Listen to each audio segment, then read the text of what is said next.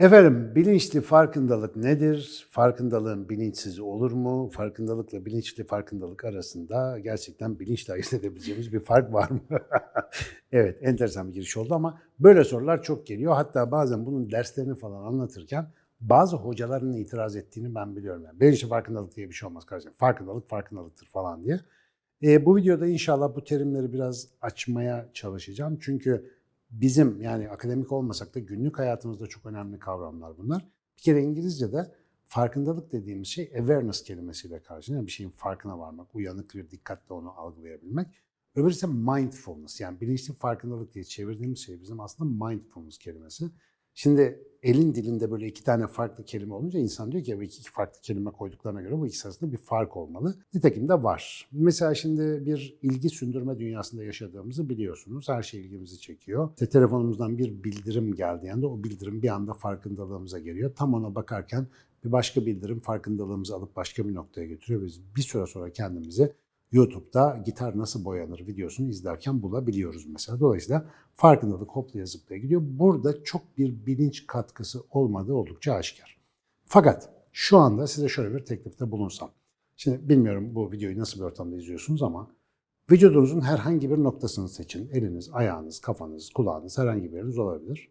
Ve hiç ekstra bir şey yapmadan tamamen beni izlemeye devam ederek ya da beni dinlemeye devam ederek vücudunuzun o noktasına odaklanın. Mesela sağ kulağınızı tercih ettiniz diyelim. Sağ kulağınıza zihnen bir odaklanın. Ne yapıyor sağ kulağınız? Nasıl vaziyetler? Sağ kulak iyi mi? Bir şey hissediyor mu? Bir kaşıntı, gıdıklanma. İşte ne bileyim küpümpe varsa şöyle bir sallayın ne hissediyor falan gibi. Bir gariplik hissediyor musunuz? Sağ kulağınıza dikkatinizi verdikçe. Ya da mesela sağ elinize, sağ ayağınıza, sol işte dizinize neyse. Vücudunuzun herhangi bir yerine. Şimdi bunu bir süre sürdürün. Hatta isterseniz videoyu burada durdurun ve şu gözünüzü kapatıp sağ kulağım, sağ kulağım falan diye çaktırmayın dışarıya. Tabii tuhaf bir şey, her gün yaptığımız bir şey değil bu. Oraya bir dikkat verdiğinizde bir şeyler fark etmeye başlıyorsunuz. Daha önce sizin bedeninizin bir parçası olmasına rağmen orada olduğunu bile fark etmediğiniz bir şeye istemli olarak dikkatinizi çevirip orada tutabildiğinizi fark ediyorsunuz. İşte bu becerinin adı. Yani dikkatinizi belli bir ajanda ve gündemle bir yere çevirme, orada odakta ısrar ederek tutma becerisine biz bilinçli farkındalık diyoruz. Bu bilinçli farkındalığın öbüründen farkı sanıyorum biraz aşikar. İlgimizi çeken her şeyin bizim bilincimizi yönlendirmesi suretiyle yaşadığımız farkındalık aslında pasif bir farkındalık. Farkındalık alanımıza giren, tesadüf eden şeyleri algılama biçimimiz. Ama bir de isteyerek bilerek belli bir amaca matuf olarak dikkatimizi ve bilincimizi belli bir noktaya odaklama becerisi. Peki bu bize ne fayda sağlar ya da bu iki farklı durumu farklı farklı yerlerde kullanıyor muyuz acaba? Tabii ki kullanıyoruz. Mesela amaca odaklı bir iş yaparken, bir şey öğrenirken, bir konuda gelişim sağlamaya çalışırken biliyorsunuz en önemli sorunumuz ne? Dikkatimizi bir yere getirip orada tutabilme becerisi. Özellikle günümüz dünyasında bir dikkat eksikliği falan sendromunuz olmasa bile çok fazla hani böyle bildirimlerin, notification'ların, haberlerin, seçeneklerin, rahatsız edicilerin, dikkat dağıtıcıların bulunduğu bir yerde dikkatimizi uzun süre bir şeye veremediğimiz için çoğu insan aslında çok istidadı, yatkınlığı olan konularda bile gelişim göstermekte zorlanıyor. En basitinden bilgisayarınızda basit bir yazı yazmaya çalışırken, bir ödev tamamlamaya çalışırken o bildirimleri bilmem neleri kapatmazsanız, rahatsız edicileri bir şekilde uzaklaştırmazsanız o işi bir türlü tamamlayamadığınızı biliyorsunuz. Ama bazı insanlar, bazı insanlar ne kadar rahatsız edici olursa olsun işte bir şeyler gelirse gelsin, birileri çağırırsa çağırsın gömülüp gidiyorlar ve o gömüldükleri işi tamamlayana kadar ya da makul bir adımlamayı gerçekleştirene kadar oradan dikkatlerini ayırmıyorlar. Bu bir beceri. Nasıl yapıyoruz biz bu beceriyi? Beynimizde dikkat ağı diye bir ağ var. Bu dikkat ağı işte bir nöronal şebeke aslında bir sinirsel şebeke. Ve belli bir şey dikkat alanımıza girdiğinde bu şebeke çalışıyor ve bütün zihinsel yoğunluğumuzu oraya aktarıyor. Biz oradan gelen bilgilere odaklanıyoruz. Diğer geri kalan bilgileri saf dışı bırakıyoruz ya da ihmal ediyoruz. Onları algılamıyoruz ya da bilincimizi onlarla meşgul etmiyoruz. Algılamıyoruz yanlış oldu, algılıyoruz ama bilinçli olarak algılamıyoruz. Dolayısıyla bu dikkat ağının işi aslında sinyal gürültü oranı denen bir oranı yaptığımız işe yönelterek ana sinyal olarak o işe konsantre olmamızı ve geri kalanı görmememizi sağlıyor.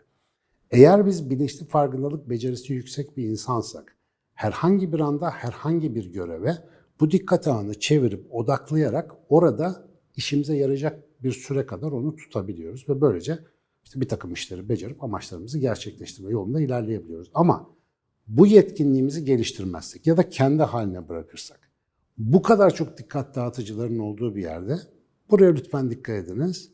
Dikkatimiz bir oraya bir buraya çok kısa sürelerle ve hızlıca çekildiği için uzun süre dikkati bir yere getirmek ve oradaki değişkenleri doğru bir şekilde algılama yeteneğimizi gittikçe yitireceğiz. Niye? Beynin bir özelliği var.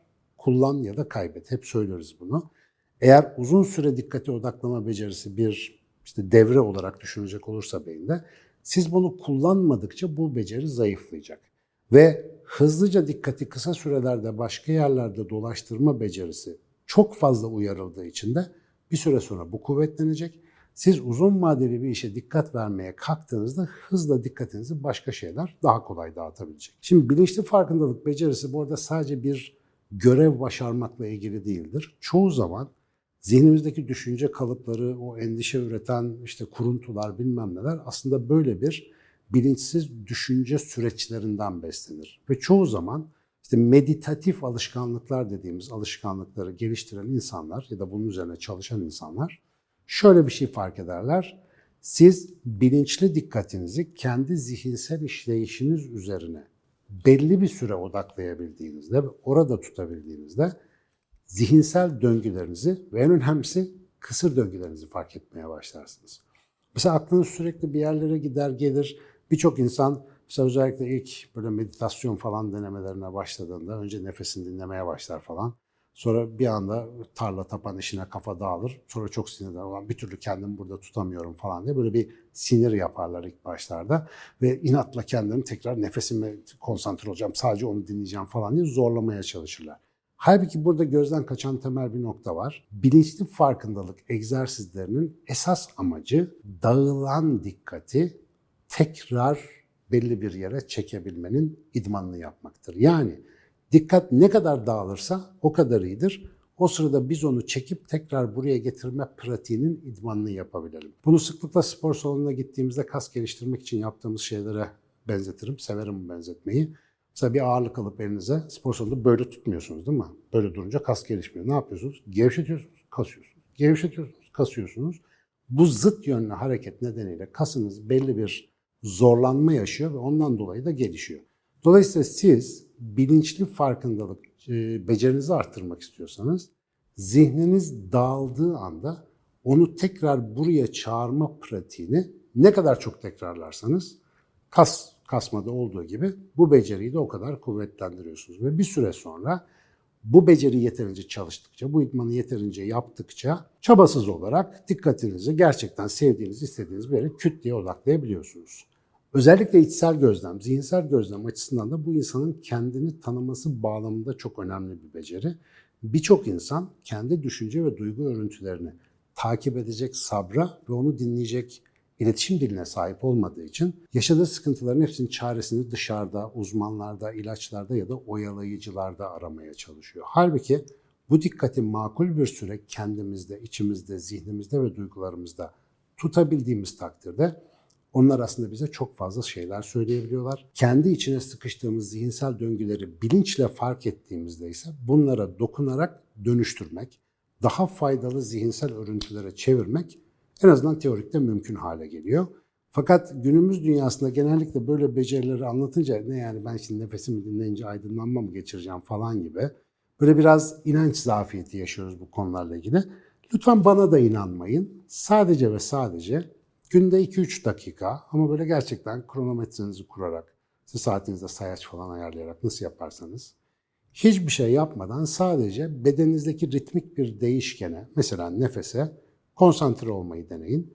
Ne kadar zor olduğunu muhtemelen hemen fark edeceksiniz ama işin güzelliği o zorluğu fark ettiğiniz anda başlıyor. Dikkatiniz dağılırsa ki inşallah bir an önce dağılır. Bunu nazikçe ve şefkatle tekrar o ritmik aktiviteye yani nefese odaklanmaya çağırın. Bunu ne kadar sık yaparsanız o kasınız yani çağırıp odaklama kasınız o kadar çok kuvvetlenecek ve bunun hayatınızda inanılmaz faydalarını çok kısa bir sürede görmeye başlayacaksınız. Bunu bıçak bilemek gibi düşünün. Bazı insanlar bütün vakitlerini bıçak bilemeye harcayabilirler. Ben onu da tavsiye etmiyorum. O bıçakla bir şey yapmak lazım.